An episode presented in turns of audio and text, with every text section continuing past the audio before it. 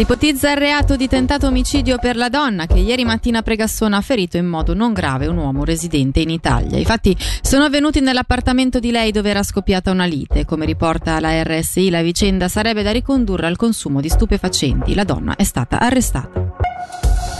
Quasi 9 milioni di franchi di rosso, oltre 60 milioni di investimenti netti e un moltiplicatore di imposta congelato al 77%. Sono i numeri salienti del preventivo 2024 presentato da Lugano. Il sindaco Michele Foletti ha definito il lavoro del municipio interessante, saggio e oculato. Lo ha sentito Angelo Chiello. Questo frangente è difficile avere delle prospettive eh, ottimistiche, però siamo riusciti almeno a neutralizzare quello che sono gli aumenti dei costi generalizzati per quanto concerne l'energia eh, i, i, rincari, eccetera. Non viene toccato il moltiplicatore, rimane al 77%? Ma, no, noi abbiamo sempre detto già durante le discussioni sul referendum contro il polo sportivo che dal 2025 avremmo dovuto aumentare di tre punti il moltiplicatore per finanziare la costruzione del polo sportivo. Questo al momento rimane sicuramente l'ipotesi più probabile.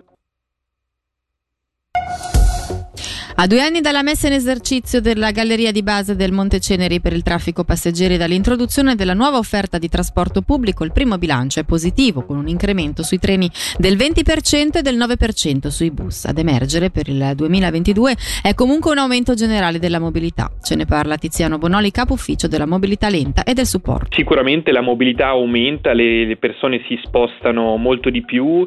Rispetto al 2019 eh, c'è un un, eh, una stagnazione, se vogliamo, del traffico automobilistico che non è ancora tornato ai livelli pre-pandemici, ma ci si è avvicinato molto. Il dato che sorprende in positivo è chiaramente eh, il massiccio utilizzo del trasporto pubblico e l'aumento d'utenza a partire dal, fra il 19 e il 2022 eh, che, che, significa che il trasporto pubblico è molto apprezzato e questo chiaramente eh, ci soddisfa molto.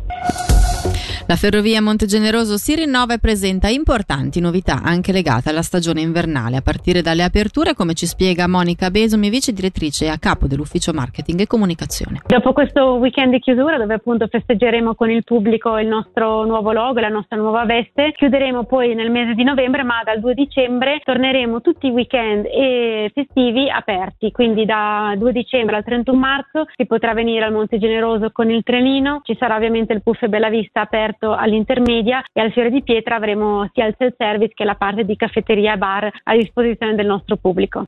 Per il momento con l'informazione è tutto, prossimo appuntamento tra meno di un'ora.